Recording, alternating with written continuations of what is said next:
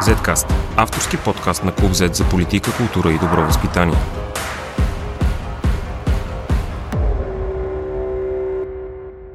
Здравейте, аз съм Борислав Кръстов и вие слушате 75 епизод на Zcast. Днес основна тема на разговора ще бъде посланичката на Русия в България Леонора Митрофанова. И въпросът, който си задаваме, предполагам, повечето българи в последните няколко седмици, защо тя още е тук? С мен е нашия колега от Клуб Z Иван Димов. Иване, в последните няколко седмици определено ескалира странното поведение и грубото поведение на руското посолство.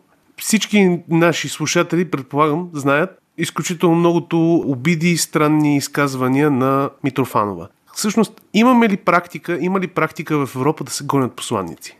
Да, практика има. Още отдавна е регламентирана в Виенската конвенция за дипломатическите отношения от 1964 година която казва при какви случаи може да бъде изгонен един дипломат, включително и посланник, да бъде обявен за персона грата. Но това се прави сравнително рядко на практика, нали така? Да, идеята е, че дипломатите, особено посланниците, те се ползват с имунитет, какъвто имат, например, депутатите в парламента.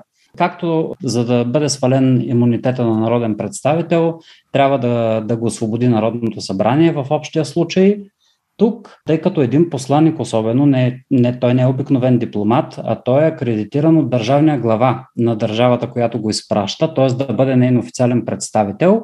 И затова международното право е регламентирало, че той се ползва с пълен имунитет. Не само, че не плаща данъци, може да си поръчва алкохол, парфюми, да си купува коли без ДДС, също така да се спестява глобите от КАТ, когато превиши определената скорост по пътищата той има пълен имунитет дори да извърши престъпление някакво. Например, ако убие човек на улицата, обикновено тогава той може да бъде обявен, тогава се обявява за персона на грата и се връща в държавата да го преследват те по наказателен път. Тоест искам, искам да ти кажа и на нашите служители, че обявяването за персона на грата е много рядък случай и ако един посланник бъде обявен за персона на грата, това а, автоматично означава, прекъсване на дипломатическите отношения на нивото, в което се намират те. Твърде рядко другата държава ще се съгласи без проблем с това решение и ще прати друг посланник. Най-обикновено тогава се намалява нивото на посолството. Няколко години то се оглавява от управляваща, понякога и дипломатическите отношения прекъсват. Затова има други, други механизми, по които може да покажем, че не харесваме госпожа Митрофанова, включително да я върнем в Русия.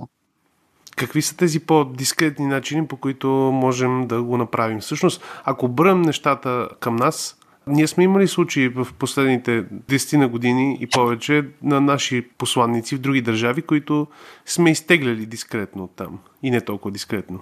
А някои са изгонвани, мисля дори. Да, имали сме. В а, близкото минало сме имали и случай на чужд посланник, който дискретно е бил изтеглен от България заради възраженията на правителството. Става въпрос за посланника на Турция Сюлейман Гюкче, който беше преди два мандата вече посланик в София. Сигурно слушателите не, не си спомнят, ако проверят в Google, имаше доста скандални негови намеси във вътрешната политика на страната, включително беше забелязван на събития на политически партии, свързани с ръководството на Турция. И стана ясно, че правителството на Бойко Борисов, както и обществото тогава, не одобрява това поведение. През 2017 година, когато Борисов беше на посещение в официално посещение в Турция при Ердоган, той се спря при българските журналисти и ги попита дали са забелязали отсъствието на турския посланник на срещите му с Ердоган, което наистина е знаково. Обикновено, когато държавен глава отива на посещение някъде, госта и домакина се придружават от посланиците в съответните държави. Тоест, домакина Ердоган, задължително до него трябва да стои посланника в София, който да е пристигнал по-рано и той застава от а, дясната му страна. Тогава стана ясно, че нещата с а, Гюкче са отишли твърде далеч и днес след дълго той беше преместен на мандат в една латиноамериканска държава. Може да си представим как протича механизма по гоненето на посланник, без да се обявява за персона на Анграта. Обикновено външния министр, понякога и премиера, по време на официални срещи намекват на своите колеги, чисто off the record, това не се отразява никъде. Че не могат да работят с този проблем. човек. Също. Има проблем с посланника и обикновено в такъв нормален разговор страната, която го изпраща, се съобразява винаги с молбата на държавата, която инициира това нещо, тъй като могат да, могат да настъпят други по-неприятни инциденти с двустранните отношения. Например, както стана с Христо Стоичков. Христо Стоичков а, беше почетен консул да, на България консул. в Барселона. И това е за повечето от нас една длъжност, която имаш титла, дипломатическа карта, може да имаш дипломатически номер, т.е. да не те спира толкова често пътната полиция, но за страната, в която е акредитиран за Испания, както и в България почетните консули, той има всичките права на представител на другата държава, няма пълен имунитет, но неговото поведение се разглежда като поведение на представител на официалната държава. И когато той в едно телевизионно интервю обиди правителството в Мадрид, защитавайки правата на, т.е. претенциите на отцепниците от Каталуния, започнаха протести официални пред българската държава и върха на айсберга, който беше публичен накрая, беше, че България сама прекрати пълномощията на Христо Стоичков, тъй като тук, тук, ако не бяхме го направили, най-вероятно Мадрид щеше да го направи и със сигурност страната ни нямаше по никакъв начин да, да има ползи от това. Мисля, че по това време бяхме председатели на съвета на Европейския съюз Нуждаехме се от Испания много за интеграцията на страните от Западните Балкани и в никакъв случай нямахме никакъв повод да се караме с нея. Вие знаете, че Испания, например, е една от държавите, които не са признали Косово, а ние искахме да ги интегрираме заедно с другите четири държави. По много причини с Испания нямаше никаква, никаква разумна причина да се караме за, заради Стоичков. Така че го теглихме сами, но те ни казаха, поне а, така стана ясно публично, че са намекнали недвусмислено, че е редно да го направим. Тези примери обаче имат една съществена разлика. И в двата случая говорим за държави, с които а, към онзи момент имаме сравнително добри отношения. Отношенията ни с Русия в момента са по-спорни. В момента Русия ни обяви наскоро ни сложи в списък със своите нови врагове. А Митрофанова видно проявява впечатляващо груп език към България, към българския премьер, когато нарече чиновник – към българите, които ги нарече евроатлантически подлоги.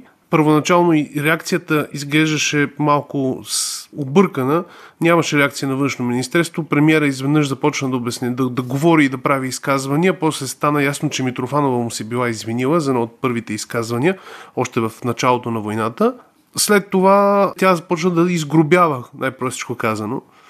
Какво е решението, когато знаем, грубо казано, че нашия външен министр, ако говори с руския ед, едва ли ще ни обърнат особено внимание. Ами ситуацията е сложна, тъй като до момента отношенията ни с Русия са охладнели, но ако се сравняваме с останалите членове на страни от Европейския съюз, ние сме в, що годе да се каже, най-топли отношения в момента с Москва поради няколко причини. Първо, ние и Унгария сме единствените държави, които не предоставяме военна помощ, включително отбранителна каска и бронежилетки на Украина. След това общественото мнение, това е много ясно в Москва, все още е разделено и въпреки, че а, критиките към Русия се увеличават, много хора остават привърженици на Русия и отъждествяват руското ръководство с руския народ и обичата си към Русия с Путин, което е абсолютно необяснимо. От друга страна сме економически обвързани.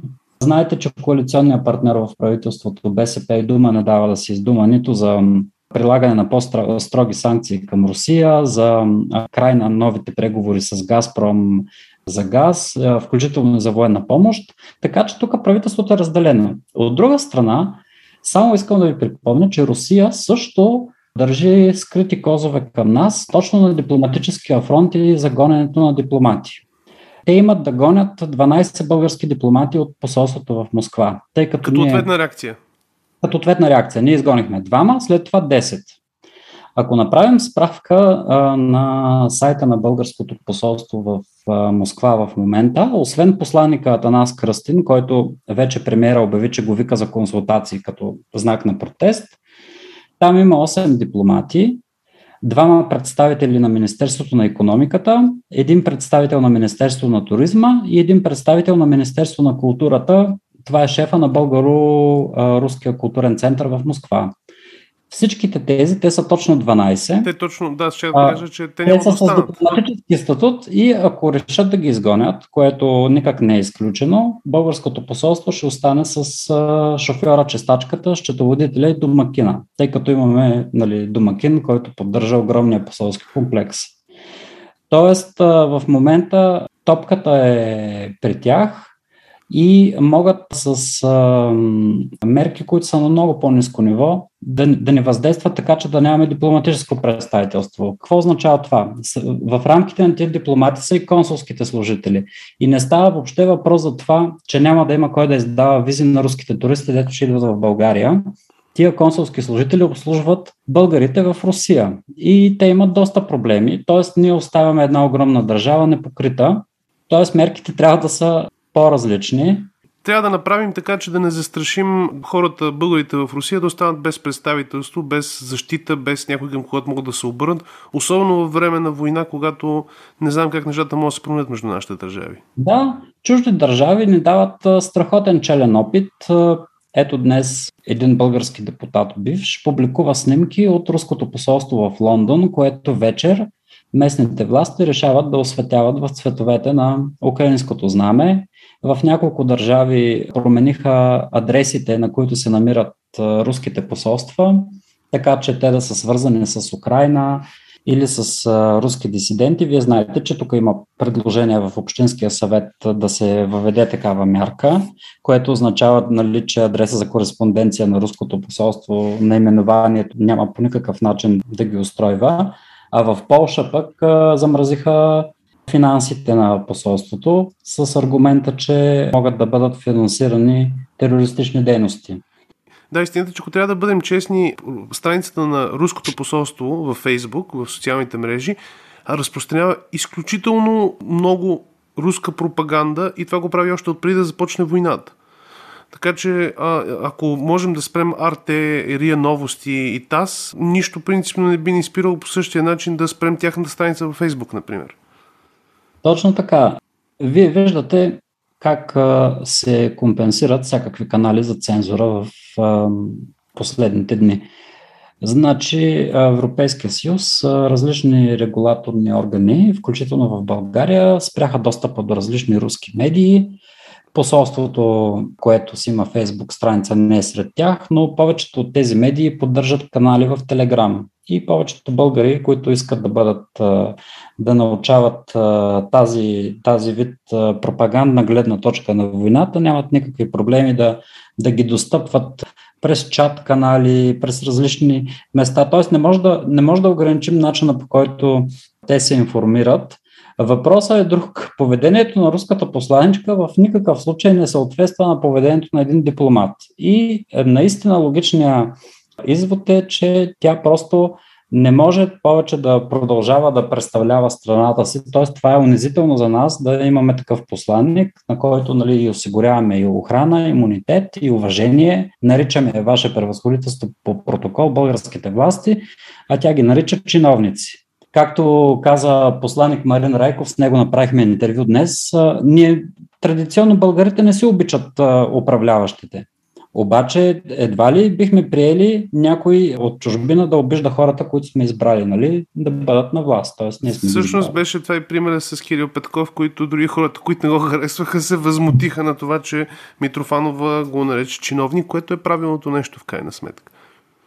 Да, т.е. би трябвало да а, имаме такива остри реакции, включително по всякакъв начин да покажем, че работата, дейността на руското посолство нито обществото, нито държавата я одобрява. И виждаме други европейски държави как правят много труден живота на тези дипломати, които всъщност сега са едни обикновени хибридчици. Да не говорим, че ролята на българските медии също, които а, някои от тях слушат, служат като рупор на тази гледна точка е също доста позорна. Така че в нашите ръце има много повече механизми.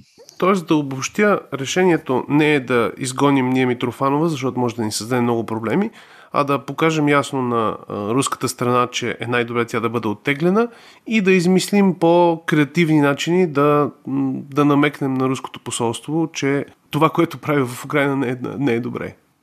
Със сигурност, тъй като им държим и електромера, и водомера, и банковите сметки. Това е добре. Аз мисля, че а, няма. Съмнявам се да мине през столичния общински съвет, но мисля, че не би имало нищо лошо една улица да, улицата пред посолството да бъде прекръстена. Най-малко. Въпросът е дали наистина мислиш, че Русия ще направи правилното и разумното нещо и ще изтегли Митрофанова или ще ни остави просто за да ни покаже колко малко им пука? Има някакво разпределение на ролите. Значи не случайно се пращат конкретен дипломат за посланник в съответната държава. Значи те минават през профилиране, също така получават много подробни инструкции, съгласуват се всяко изказване с а, столицата и не може сега да не, да не вземем предвид, че кои са тия посланици, които се държат по толкова нагъл начин. Митрофанова и нейния колега в Скопие. В останалите държави посланиците на, на Русия представят гледната точка на своето правителство доста по-цивилизовано. При нас явно отношението на Русия към страните от Балканите е по-различно. Тя все още смята, че сме им принадлежим в някаква зона на влияние и е тема на допълнителен подкаст. Ние колко основания им даваме, за да смятат така, защото са не малко. И за това всъщност сме свидетели на това поведение. От тук нататък топката е пак при нас. И всички институции трябва да участват. Както ти каза и столичния общински съвет. Изведнъж може да се окаже, че той има много по-голяма роля в решаването на този проблем, отколкото външно министерство и премиера, ако се замислим. Добре, благодаря ти и до следващия път. Zcast. Извън релсите на обичайното говорене.